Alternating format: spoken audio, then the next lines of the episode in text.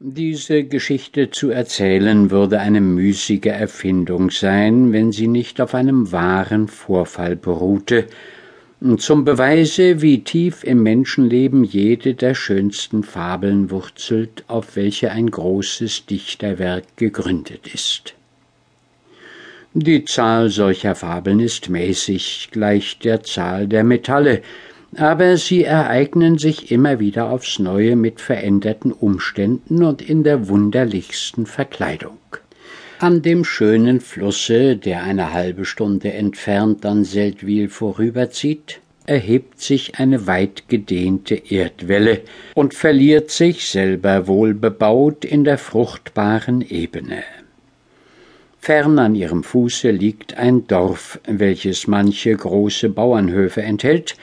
und über die sanfte Anhöhe lagen vor Jahren drei prächtige lange Äcker weit hingestreckt, gleich drei riesigen Bändern nebeneinander.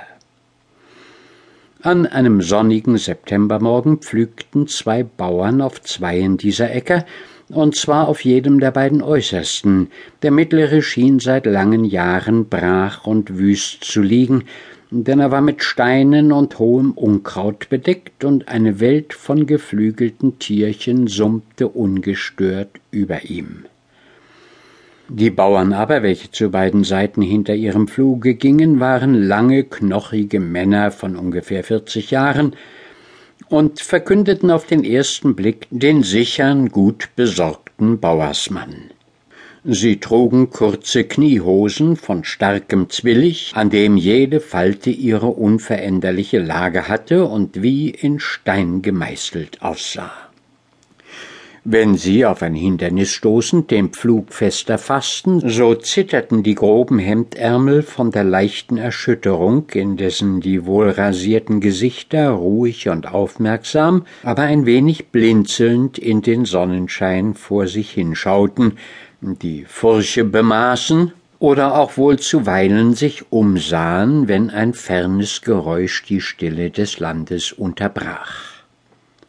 Langsam und mit einer gewissen natürlichen Zierlichkeit setzten sie einen Fuß um den andern vorwärts, und keiner sprach ein Wort,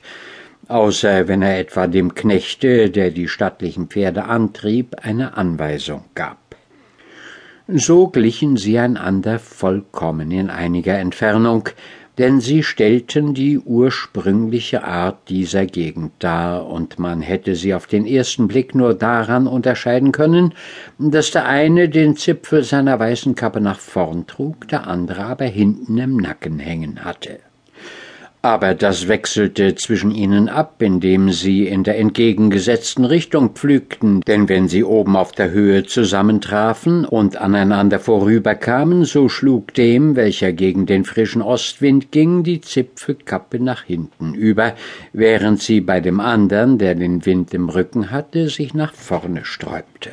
Es gab auch jedes Mal einen mittleren Augenblick, wo die schimmernden Mützen aufrecht in der Luft schwankten und wie zwei weiße Flammen gen Himmel züngelten.